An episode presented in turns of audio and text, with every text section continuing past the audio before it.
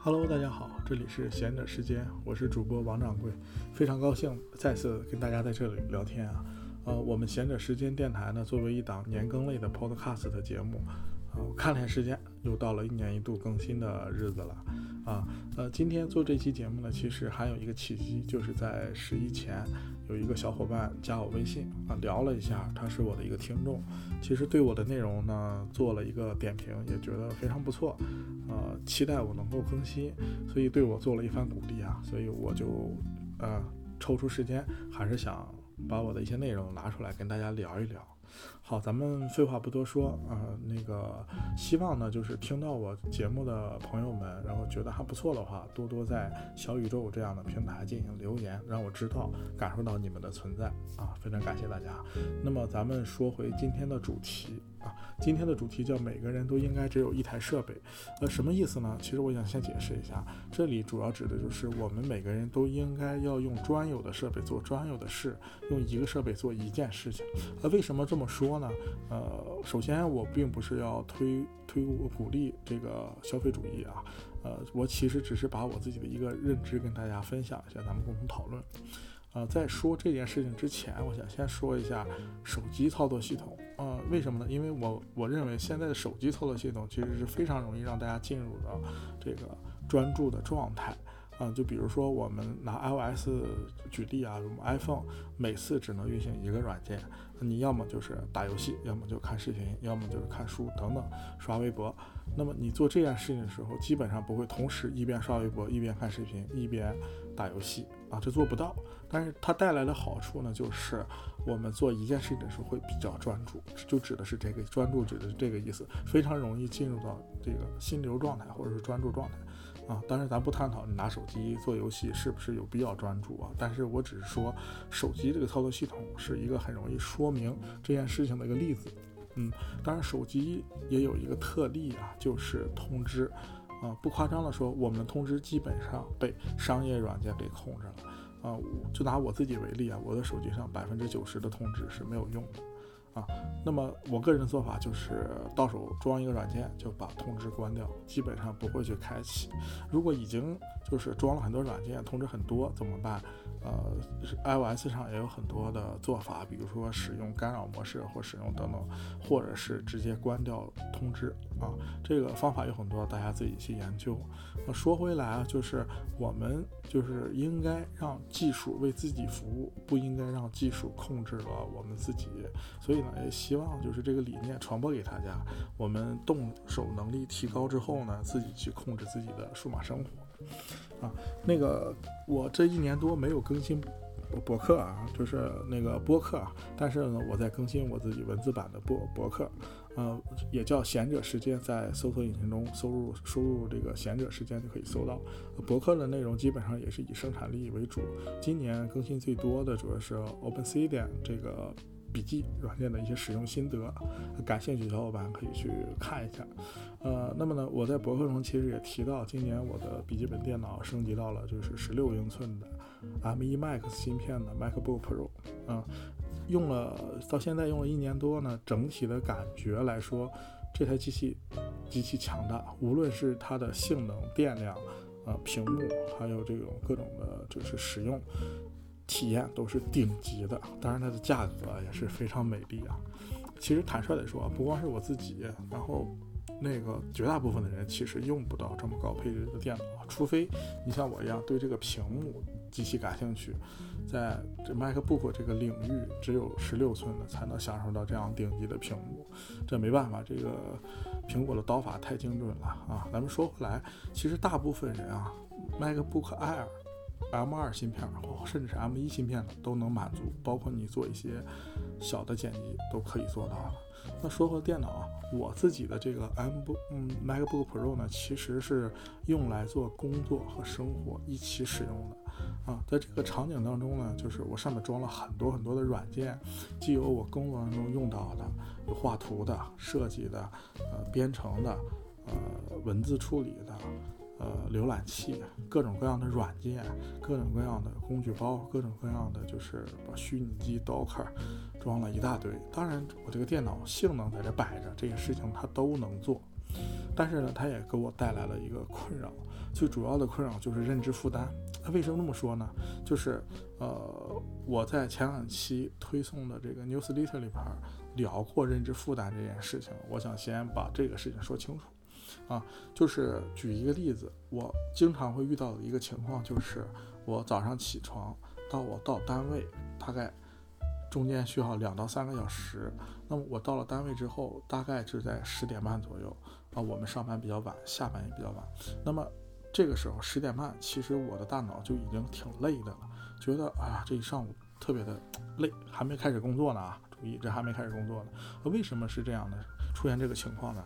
后来呢，我也是通过一些文章得到了一些启发，就是我在这一个上午，大脑做的决策太多了。那举就跟大家描述一下实际场景就好了。比如说早上起床，无论无论是我七点起醒来，还是七点半醒来，我都会在床上磨叽一会儿，要不要起，就会想一下要不要起，甚至说看一下手机，等等的，等到躺差不多了再起床。其实这个过程中，大脑一直在思考、做判断，在挣扎，我是不是该起来？我是不是不该起？再躺一会儿啊？我起床之后呢，可能又要想一下，哎，我早饭是在家吃还是出去吃？啊，想了半天，纠结半天，最后说我我出去吃吧。结果发现我妈老妈已经把早饭给做了，那是不是我就要在家吃？要做一个判断。那吃完饭之后一看时间，说，哎，我要不要去跑跑步？想去，就。又不想去，觉得冷；想去呢，又觉得该锻炼一下，又做一些判断。然后包括锻炼回来要不要洗个澡，要不要路上听什么？路上比如说通勤的时候，我是听啊 Podcast 电台，还是听小说？又要做决策等等这些。等我到了单位的时候，大脑觉得一上午做了 N 多的决策，导致我一个很大的一个精神内耗。精神内耗不带来的之后，就会让你有这种疲劳感。而我的做法就是选择对抗这件事情的做法，其实也比较简单。说白了，就是我们要建立好那些微小的习惯。这些微小的习惯形成了惯性之后，我们大脑就会到什么情况下做什么选择，不用做判断。啊，举例来说，早上起床，早上起床，我给自己增加的习惯就是睁开眼了，只要不是半夜睁眼。那么我就心里默数一二三，或者是三二一就起，不要想别的，就三二一起床，你别犹豫，什么也不想。起来之后，我必定要做的，只要不是刮风下雨，我就出去跑跑步；如果是刮风下雨，就在家里转两圈，也要让身体保持一个活性啊，不去做考虑，这是一定要做的啊。包括早饭也不考虑了，什么什么，就是买什么样的早点。老妈做什么样的饭都跟我没有关系，我自己就做一个煎蛋，吃喝一包牛奶啊就可以了。你这么不去做选择，这样你看从起床到吃完早饭全都没有选择，包括路上听什么，上午我就固定的听 Podcast 电台，提前我就在那个播放列表里都排好序了，挨个听就可以了。呃，下午回来的时候通勤回来听小说，两个做一个交换就可以，啊，就全部形成习惯。那么其实呢，我们决定我们人生或决定我们能做成什么事情，并不是是那些我们人生当中的关键节点做的关键事情，比如说考大学填什么志愿，比如说那个工作选去哪个单位。其实更重要的就是这些微小的习惯，这些微小的习惯积累到一定程度，它就会影响到你的人生。啊，这个概念我给大家说完之后，说回来，那么笔记本其实也给我带来了这个精神内耗和认知负担。很多时候我打开笔记本，我不知道我该做什么。当然，我指的不是上班期间，上班期间我知道我做什么。但如果我在家的时候打开笔记本，因为我面临的选择太多了，我可以继续浏览之前没看完的那个内容，啊，还可以看会儿视频，是吧？追追剧，追追番，或者是哎。我到了编程时间，是不是可以写点代码？或者是我最近要写的内容是不是该往前写一写了博客，或者是哎我剪辑视频或者玩游戏等等，这个电脑要干的事情太多了。打开之后，往往呢要做很大的一些选择抉择，甚至是说我可能为了要处理一个，比如说今天要更新这篇博客，那么我打开电脑到我开始更新博客可能过去俩小时了，我还没开始做这件事情呢。对，等等的很多事情太多了，我可能还要看一下这个邮箱里的邮件是不是读完啊，所以它给我带来了认知负担和精神内耗，就是这件事情啊，实实在在的困扰，它就让我觉得每次打开笔记本不能够很快进入到专注，我觉得这就是一种原罪啊。那么解决这个问题呢，其实我也想了一下，我现在的解决办法。比较简单，也是比较直接的。然后我的公司呢，给配了一个那个十三寸的 MacBook Pro，它是那个英特尔芯片的啊，但是呢足够用。我一直呢把它放在家里，一直不用它。为什么呢？因为我怕我哪天因为疫情原因等等原因呢，就是我不能去上班了，在家办公，但又没带回来我的 MacBook Pro 怎么办？这时候家里这台电脑就能用上了。我是做这个用的。那么现在的做法呢，我就发生了改变。我把这个十三寸的 MacBook Pro 呢，上面装满了所有工作用的软件啊，呃，就就只有工作用的，比如钉钉啊，嗯，然后那个 IDE 啊，VS Code 啊，Safari 浏览器、Chrome 浏览器、微信、Dropbox，Dropbox 只同步工作相关的那些文件。比如说我用 Obsidian 这个软件，就是笔记软件，它有很多仓库嘛，我只同步工作 Work 这个仓库。然后还有自己的 personal 仓库，就个人仓库我不会同步的，啊，还包括我的那个 blog 这个仓库也不会同步啊。在我这个这个笔记本，我就把它当做工作专用笔记本，而我自己的 M1 芯片的这个十六寸的 MacBook Pro，我就会把工作相关内容全部删掉，没有钉钉，没有 IDE，呃，没有这个这个这个这个这个这个呃 VS Code，也不同步这个 Work 这个仓库。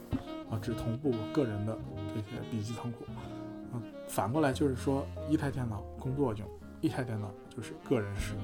那么很简单，如果我是在公司，那么上班我就打开我工作的电脑就可以了。如果这个时候有一件个人的事情要处理，以前的时候在一台电脑上顺手就处理了，现在我不会在工作当中处理任何个人的事情，因为我要打开另外一个电脑才能做。所以他就会让我哎不要做了，现在没事没法太麻烦。那我每天中午就是工作日的每天中午，其实我会留出一个时间做个人的事情。那么这一个小时我就会拿我的那个个人电脑去用，然后工作电脑放在那不动啊。因为中午我会找一个地方，呃，专门找一个就是没有人的会议室或者一个卡座去去处理一下个人的事情。呃，所以这两个电脑分开之后呢，它就会让我。这个不会有认知负担和精神内耗。我到那儿打拿拿哪个电脑做哪件事情是很清晰的啊。当然，这个就说，哎，有同事说我没有那个两个电脑，我不具备你这个能力。但是我确实有这个困扰。其实也很简单，就是你一台电脑，如果你是 Mac 的话，一台电脑用两个账户也是可以做到互相不打扰的。一个账户工作用，一个账户个人用，它就是麻烦一些。就是你两个切换的时候，不像是我一样拿一个电脑就能做一件事情，而是要退出一个账户登录另外一个账户。啊，但是这个做法它的效果是非常明显的。啊，我不会首先不会做很多的呃内耗和这个认知困扰。我应该做什么？我如果是周末在家打开我的个人电脑，很简单，我就处理个人的事情，绝对不做工作上的事情。如果我在周末也打开了工作电脑，那就只处理工作上事情，因为里边没有个人事情的软件和一些内容。嗯，啊，其实呢，呃，这个事情说起来就比较简单，核心的主题就是这个东西。啊，呃，我觉得虽然这个改变呢是比较简单的，但是带来的收益是非常大的，就是它会让我。在这个事情上边不再做决策，不再做很多无谓的判断和一些干扰，很快的进入到专注的这个模式。那么，其实顺着这个思路，我们往下再延伸一下，咱们多聊一点，往下再延伸一下，还能做什么呢？啊，还能比如说，我还有一个 iPad，那么 iPad 对于我的定位来说，就变得在这个思路下变得无比清晰了。因为我 iPad 上面主要用两个软件，一个是 GoodNote，然后我配一个那个 Apple Pencil，它主要是写写画画、整理思路。啊，为什么不用纸呢？纸笔也是可以，但是不适合保留。我喜喜欢在 iPad 上面用那个软件去做很多的创意的设计，但是不会去做这个，呃，但是它会留下来，它会留下来啊。所以 iPad 对我的定义，它就是一个创意输出的工具，输出的还不是输入的啊。这个另外一个就是笔记软件，我会和这个。呃，就是一些朋友去共同维护一个笔记，然后呢，里边会有一些我们关于书和音乐的探讨。有时间跟大家可以聊聊这件事情，我觉得还是一件不错的，呃，不不错的事情。里边有很多内容还可以跟大家分享。嗯，那么你看，我个人来说，沿着这个思路，我就有一个工作用的笔记本电脑，上面只装工作类的软件和文件。另外还有一个个人的笔记本电脑，里边只装个人相关的软件。游戏、音乐等等啊，当然就是刚才我提到了，如果你没有两个电脑，你可以在 Mac 上面用多账户解决这个问题。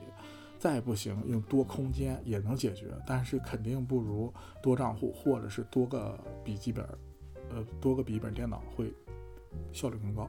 嗯，iPad 对我来说就是创意性的输入输出工具了啊，刚才也聊过了。另外就是，呃，有的人说我在这个。呃，M1 芯片上面可以装 iOS 的一些游戏去玩，啊，我不会这么干，为什么呢？因为游戏那就要在游戏机上玩。按照这个思路，Switch 就是一个很好的便携性的游戏机，不在手机上玩游戏。我所以我的手机上也没有，呃，游戏软件，那个电脑上也没有啊，我只在 Switch 上玩。当然，如果说我是一个特别爱好游戏，就有一个专属的游戏只能在电脑上玩。目前我没有这个，如果有的话，可能考虑在。电再买一个 PC 去玩游戏还是怎么样的？嗯嗯，在网上做了一下调研啊，其实有这些想法，有这样的想法以及实施这样想法的人有很多，也看了好多人的就是那个输出的内容，他们描述自己只有三个设备或只有两个设备做很专注的事情啊。我看到了一个非常棒的设备叫 FreeWrite，FreeWrite，FreeWrite 它就是一个嗯那个写作的。怎么说？是一个大家理解 Switch 这么大的一个带键盘的一个机器，只能写作，只能写东西，不能上网。写东西能上传，但是不能浏览像 Safari 这样的去浏览器浏览内容，不能听歌，不能那个打游戏等看视频都不能，就是这么写一个专注的写作的硬件。哎，它就是一个理想的一个设备，只做一件事情的，很好的完成 One Things 这么一件事情。嗯。那么，在硬件上做了区分，其实，在软件上我们也要做区分啊。呃，比如说，呃，同样是提醒类，那么我在我的那个工作笔记本上，我准备就是用那个 Todoist 或者 Obsidian、Obsidian、Obsidian 加 Todoist 这两个软件都可以做到工作上面的一些呃提醒和一些 todo。呃，个人提醒其实就用啊那个。Apple 平台的这个提醒事项就够了。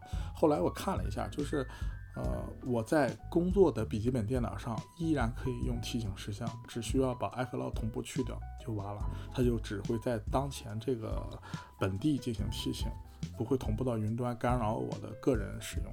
哎，我觉得这个思路也是可以的。啊，呃，提到 Obsidian 这个软件呢，它其实。我呢也是把它分了个，刚才提到分了个人仓库和工作仓库。其实关于这个分类方法呢，一直有一个朋友他老是问我，就是你为什么要把两个仓库分开？因为对于他来说，或者对于当时的我来说，大家都只有这一台笔记本，就在这上面，你就用这个软件管理你所有笔记就好了。为什么要切切一下？说哎，这个是个人笔记仓库，那个是工作笔记仓库。我当时给的那个想法就是说，我觉得啊，把这个笔记仓库分开，是因为笔记里边的一些概念在工作中和个人理解方面，它在不同语境下是有不同的理解的。同一个概念可能有不同的理解啊，工作中和个人中还是最好做一些区分，否则会受到干扰。嗯，这是我当时的一个呃理由，现在看其实它更好的解决了，就是我工作的笔记本上只有工作仓库，个人的笔记本上只有个人仓库，两个互相的，就是不会干扰，反而更加专注的处理事情。啊，这个理由反而比刚才那个理由更加的关键，我觉得更有意义啊。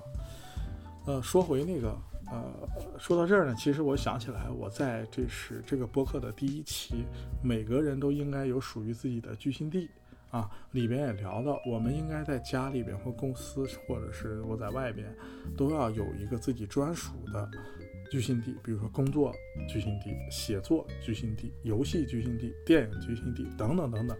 啊，呃，作者呢，著名的作者马歇尔·古德史密斯，他在自己的畅销书《自控力》中也提到了这个概念。他的概念简单而说，概括来说，就是我们的思维和习惯非常容易受到环境的影响。啊，反过来呢，就是我们可以通过创造不同的环境来影响我们的思维和习惯，从而实现或者是达到我们想要达到的效果。啊，它就是居心地，其实就是这个意思。比如说我在我的呃家里边，那么我的书桌这儿，我我就把它当做我在这就是处理工作的，或者是写作的。那么我在我的书桌这儿，要么写作，要么处理工作的事情。那么我想玩游戏怎么办？哎，玩游戏我去沙发那玩，这样沙发那拿着 Switch，还可以对着我的呃那个电视，也可以直接在 Switch 玩。专注我在哪里做哪里的事情。因为我看电影，看电影就在我的卧室里边，卧室里还一个电视，连着 Apple TV 投影投投影过去看就好了。就是我在哪里有哪里的居心地，这样的话就是会让在不同的地方做不同的事情，呃，互相不会打扰，不会出现这个呃觉刚才我提到的认知的困难，还有就是精神内耗。所以呢，就是居心地这个概念，从居心地这个概念，今天我们聊到的专属设备的概念，其实总结一下来说的话，就是我们要刻意的去引导我们的思维和习惯，通过改造环境去引导我们的思维和习惯，而这件事情其实是非常廉价的，每个人都可以尝试，我每个人都可以稍微的改变一下自己的环境和习惯。反过来来引导自己的这个思维，最终达到自己想要达到的事情。比如说，我就不想在周末浪费我的时间。假设我就是这么想的，那么我就在周末把我的环境里边打造的就没有游戏的内容。比如说这个周末我就把自己关到书房里，那你书房里没有游戏机，你就只能做。当然这是一个比较绝对的例子啊，就是你其实养成习惯之后，你自然在哪里就会做哪里的事情。不绝对啊，还是说不绝对，所以大家可以做尝试，做调整。其实，呃，关于就是生产力，还有就是习惯这件事情来说的话，呃，我个人其实也是非常有体会的，因为在我个人的有限记忆当中，为了打造不同的习惯，我是做过各种各样的尝试，比如说，嗯。一一一闲就想，哎，我早上应该跑跑步。跑步的作用呢，其实减肥都不是重要的，重要的是它能够让我整个身心在一上午不会觉得那么疲惫。哎，你大家记住，跑步完了之后会累吧？但是我整个上午精神是愉悦的。后来呢，觉得跑步冬天嘛有点冷，我就改成了早上骑车，或者是有的时候有点累，改成了骑车。你看这个习惯还是发生了变化。有时候呢，我晚上不吃饭。就为了减肥嘛，后来呢又改成晚上不吃主食，吃点菜。这个发一从外人看你也是发生了变化。比如说有时候早上我说，哎，我早上应该阅读，早上给自己留二十分钟的时间阅读，坚持了没多久，就算了，我这个有这二十分钟，我干点别的，我就把阅读时间给停了，变成了听路上听播客，来给自己做一些输入。啊，等等，就是也发生了变化，就是这个习惯的保持是很难的。比如说，我呃后来也想，我周末要刻意给自己留出来，呃，两个小时进行写作、输出、博客更新。后来也没坚持多久，就变成了给自己留了一个小时玩游戏。为什么？我觉得要放空大脑。但是从这就是说，自律这件事情是真的非常的难，就是习惯这个事情也非常的说。难的保持住，但是呢，我刚才举的这些场景是我个人一直在变化，但我觉得我并没有说，哎，呃，比如说，嗯，在我家人看来会觉得说你这个没有长性，就是你一个习惯说好了早上跑步，能不跑了坚持不了吧？你看你做不到吧？其实我认为谁也做不到，有人能做到，但至少不是我。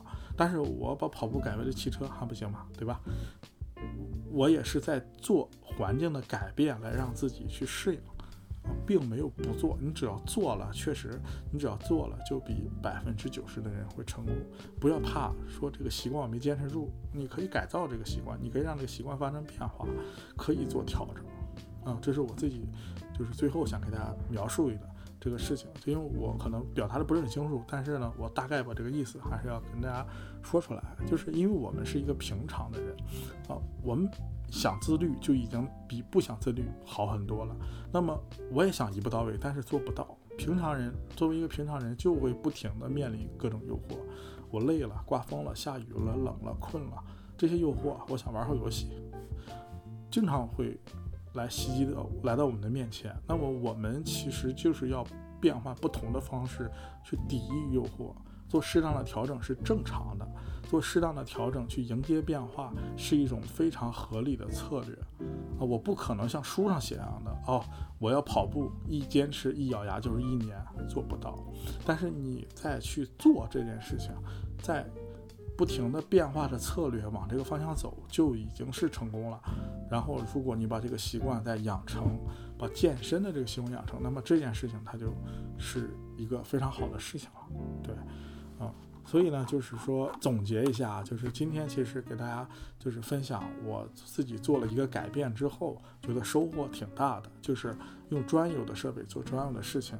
那么基于这个呃改变呢，我又延伸了一下，啊，我们可以就是有不同的结合居心地的概念，有不同的居心地，写作居心地、阅读居心地、工作居心地，啊，是那个游戏居心地、放松居心地都可以。然后这些概念再结合在一起，在最后又说了一下，如果这个习惯我们养不成怎么办？其实也没有关系，你只要往这个方向走，不停的变化策略来抵抗。我们作为一个平常人，去不停的变化策略来抵抗各种诱惑，这是一个非常正常的、非常优秀的策略。呃，不要考虑一步到位，说我没坚持到。没坚持下来，这件事情就放弃，其实没关系。没坚持下来，我还可以改一下这个习惯，把跑步改成骑车，把骑车改成呃走路，我觉得都没有问题。你只要在做，在调整，就是 OK 的。嗯，呃，最后呢，就是还是要说一下，希望今天分享的这块内容呢，能够给大家带来一些启发。如果各位朋友能够觉得，哎，有可以探讨的地方，或者说我已经在这么做了，我已经在用专业的设备做专业的事情，我已经。就只有一台设备了，那么可以分享一下你的想法和做法，我们一起交流。好，感谢大家收听今天的节目，希望后边能够分享更多的内容给大家。嗯，再见，拜拜。